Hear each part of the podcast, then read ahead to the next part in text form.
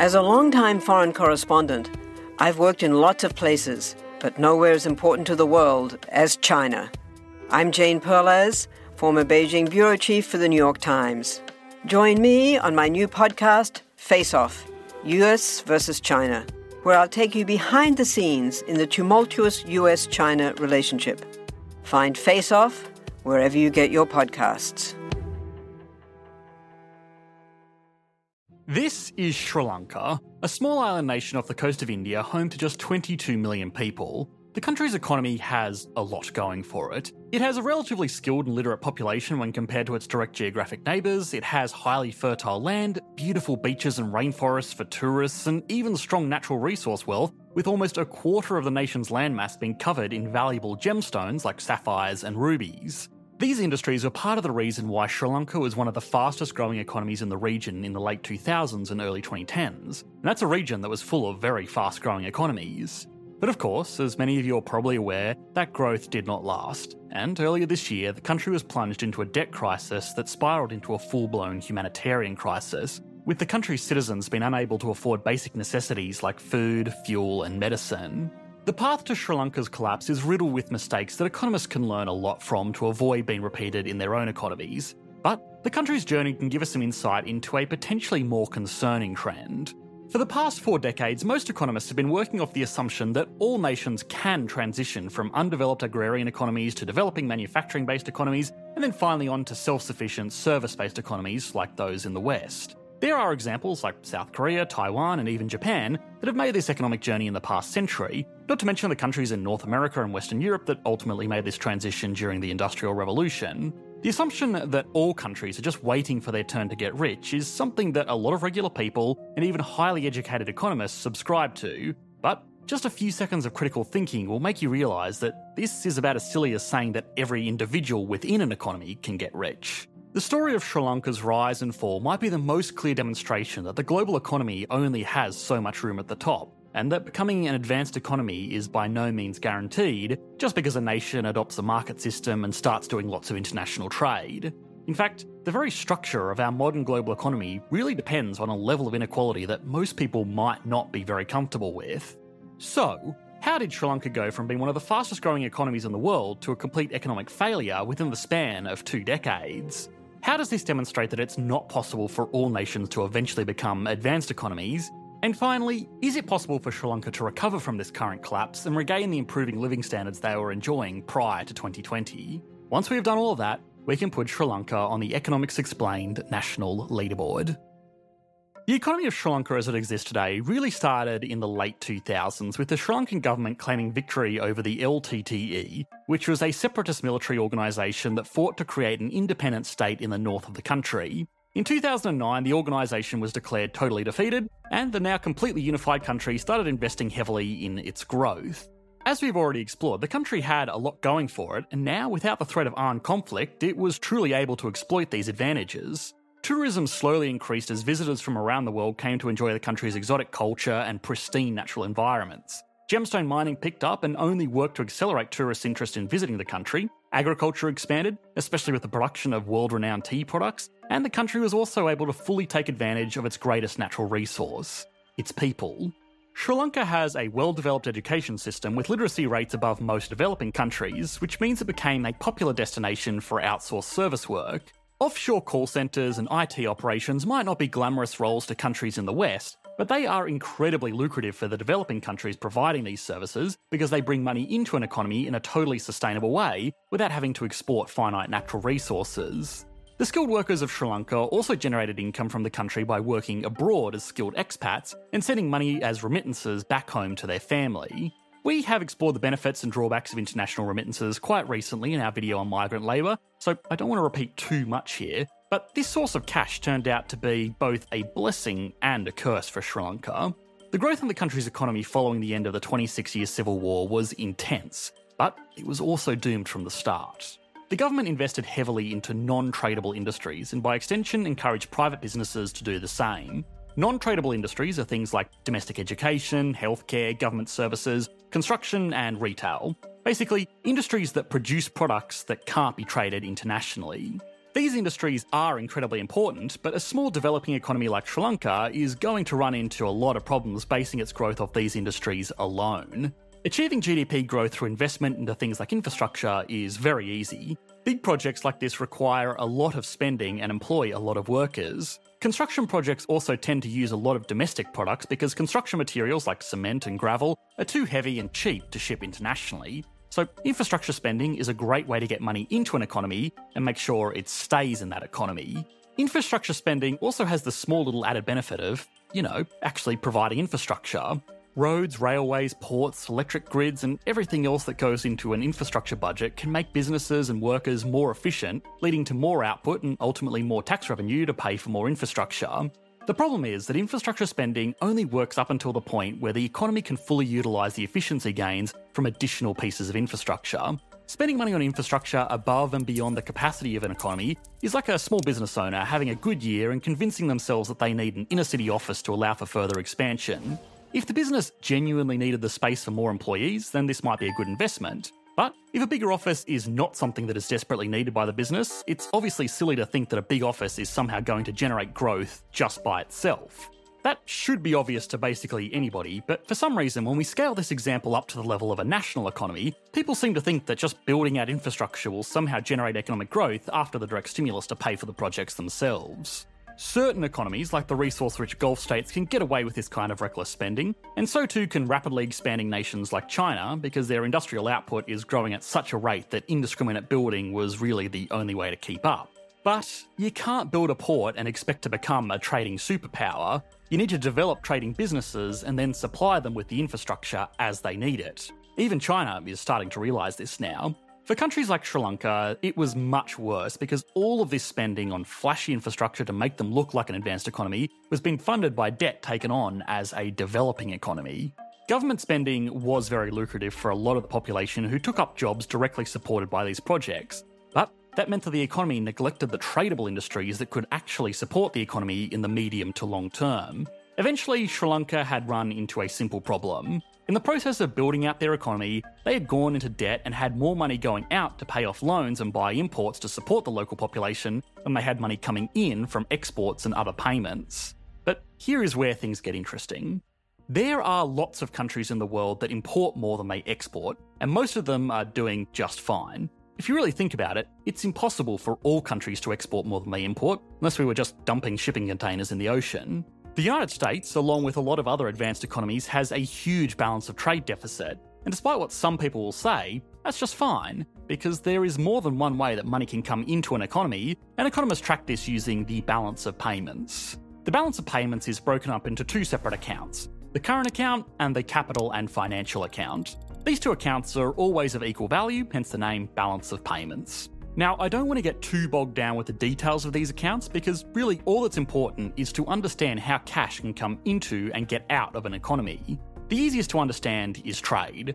If an economy exports more than it imports, it will have money inflows. If an economy exports less than it imports, it will have money outflows. An important point of note here with imports and exports is that this equation also includes the import and export of services. For example, if an American company pays a Sri Lankan company for IT consulting, then that would be a service import for the USA and a service export for Sri Lanka. Just like regular imports and exports, the money flows from the importer to the exporter. The only reason that this can get confusing is that services are much harder to visualise leaving the country than stuff that gets packed into freighters. Another way an economy can make money is by receiving investments from abroad. Hey there, I'm Dylan Lewis, one of the hosts of Motley Fool Money. Each weekday on Motley Fool Money, we talk through the business news you need to know and the stories moving stocks on Wall Street. On weekends, we dive into the industries shaping tomorrow and host the experts, authors, and executives that understand them. Tune in for insights, a long term perspective on investing, and of course, stock ideas. Plenty of them. To quote a listener, it pays to listen. Check us out and subscribe wherever you listen to podcasts. These investments can either be loans or direct purchases of assets, for example, a British investor buying shares in an American company. Economies can also have cash outflows the same way if investors within the country are investing abroad, so normally economists track net foreign investments. And if they want to get really technical, they'll break this down into foreign direct investment and foreign portfolio investment. Foreign portfolio investment is when a foreign investor puts money into an asset that they don't have direct control over. For example, if an Australian buys shares of Apple, they won't have any direct control over the company outside of their proportional vote and shareholder decisions. Foreign direct investment is therefore when a foreign investor puts money into an asset that they do have direct control over. Most foreign direct investment is made up of real estate purchases because when people buy a house, they almost always buy the whole thing and have a direct say over what they do with that property. Foreign direct investment can, however, happen on a much larger scale, with foreign investors purchasing entire companies or even pieces of infrastructure. Normally, foreign portfolio investment is preferred by the host country because it means that the economy and its people maintain control over their assets but can still raise money from abroad. Either way, if an economy has net positive foreign investment, it will have an inflow of cash coming from foreign investors, and that can offset the money that they lose by importing more than they export. However, the problem with this is that eventually those investors will want to withdraw their money from their investments either through rents, dividends, interest, or from just selling the asset. When they transfer this money back to themselves in their home country, there will be cash outflow from the host economy. Of course, again, the opposite is also true, and there are lots of economies that have massive investment inflows. Norway, with its trillion dollar sovereign wealth fund, receives money from all over the world every year thanks to its foreign investments. Another way a country can bring cash into its economy is through remittances. This is when workers will go abroad and send money back to their family at home. As much as 5% of the world's workforce works outside of their home country, so this can be a significant source of revenue, especially for lower income countries with a lot of workers seeking opportunities abroad, like Sri Lanka. Finally, there is foreign aid. Global foreign aid now accounts for more than $161 billion annually, Although this is increasingly coming in the form of physical assistance, like sending ships full of food, medicine, and equipment, rather than sending money directly and hoping that an impoverished country's leadership does the right thing with it because, well, they often don't. Now, by looking at all of these categories, we can see that it is possible for countries to run out of money. Even the United States, which has the distinct advantage of being able to print the world's reserve currency, still has to make sure that they don't have endless currency outflows, or else the American dollar could rapidly lose its value and its unofficial status as the world's currency for international trade and finance.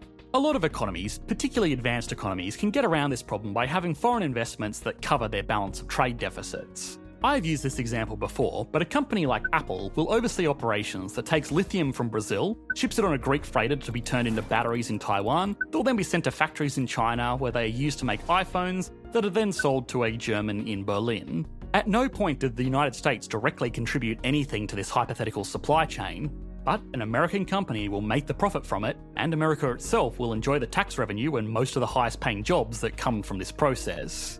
For economies that don't have the luxury of large international corporations or investments, they run into the same problem as most individuals. They can run out of money. This was the problem that Sri Lanka was having, and it's perhaps the perfect demonstration that not all countries can get rich. Sri Lanka was importing more than it was exporting, and it was making up this deficit by attracting foreign investment.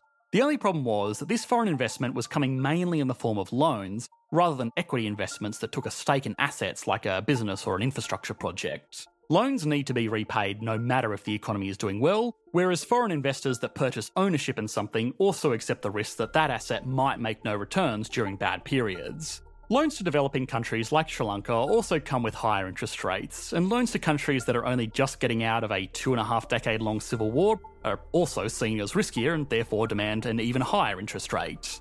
The loans to Sri Lankan businesses and the governments demanded large interest payments be made back every year to the countries that they were borrowing from, so Sri Lanka was losing money from exports and investment returns simultaneously, while the borrowed money itself was mostly being used to buy stuff that the country didn't need to expand its industry. This situation was bad, and the country was almost inevitably on a path to complete economic collapse. And then along came the pandemic, which only accelerated this process. In the early stages of the pandemic, international finance dried up because institutions wanted to hold on to their cash instead of loaning it out to risky regions like Sri Lanka. The country's tourism industry, which was once a growing source of cash from abroad, came to a complete stop, and remittances dried up as the country's overseas workers either had to return back home or work fewer hours in industries that were heavily affected by lockdowns. Basically, the country was already spending more than it made and was just barely being kept afloat by a combination of its few income generating industries and taking on more loans.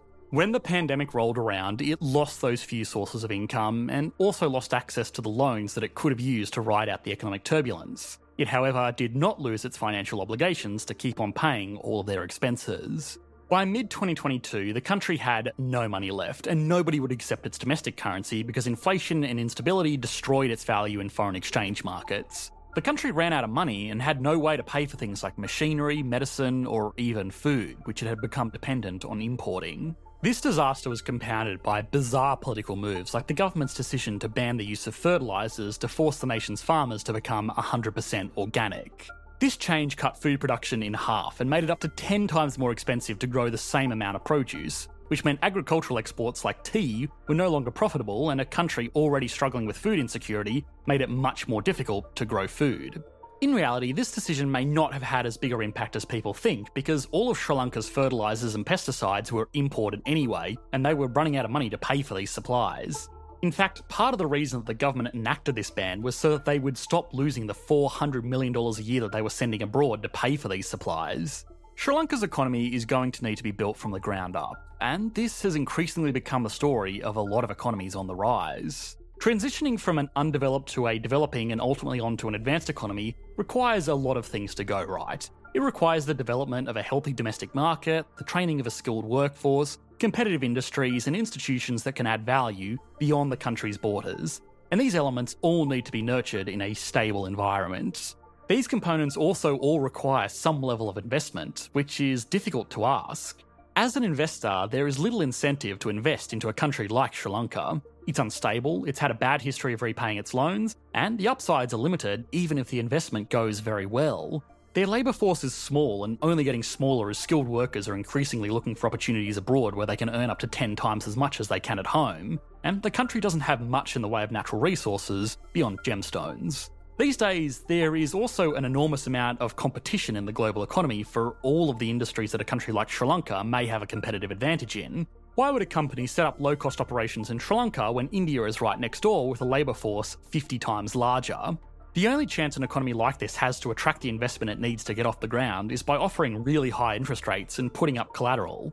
If the country is paying double digit interest rates on its loans, the investments it makes into building its economy would need to be remarkable just to cover the interest. Of course, this situation is not unique to Sri Lanka, and we are increasingly seeing countries struggle to make the same sort of transitions as Japan, South Korea, Taiwan, China, and other big winners of the past few decades. Unfortunately, given our current systems, the world simply does not have enough resources to support every country becoming an advanced economy and enjoying the way of life that comes with it. And that reality will continue to create situations like the one Sri Lanka now has to recover from. Okay, now it's time to put Sri Lanka on the Economics Explained national leaderboard. Starting as always with size, Sri Lanka has a GDP of just under $84.5 billion as of 2021, which is the latest year that the World Bank has figures for. 2022 is going to be significantly lower than this due to the economic turbulence plaguing the nation, but for now it gets a 3 out of 10. That GDP is spread out over a population of 22 million, giving the country a GDP per capita of $3,814, which is barely over a third of the global average. Again, this is bound to be significantly lower in 2022, but it still only gives the country a 3 out of 10. Stability and confidence is very low.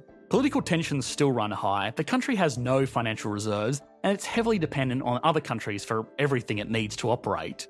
It gets a 2 out of 10, but keep in mind that a score of 1 or 0 means that the country is either in active revolution or deep in civil war. Growth is the reason that I made this video to begin with. Since the year 2000, Sri Lanka's economy has become five times larger, and it's 50% larger than it was a decade ago, again, before considering this year's downturn.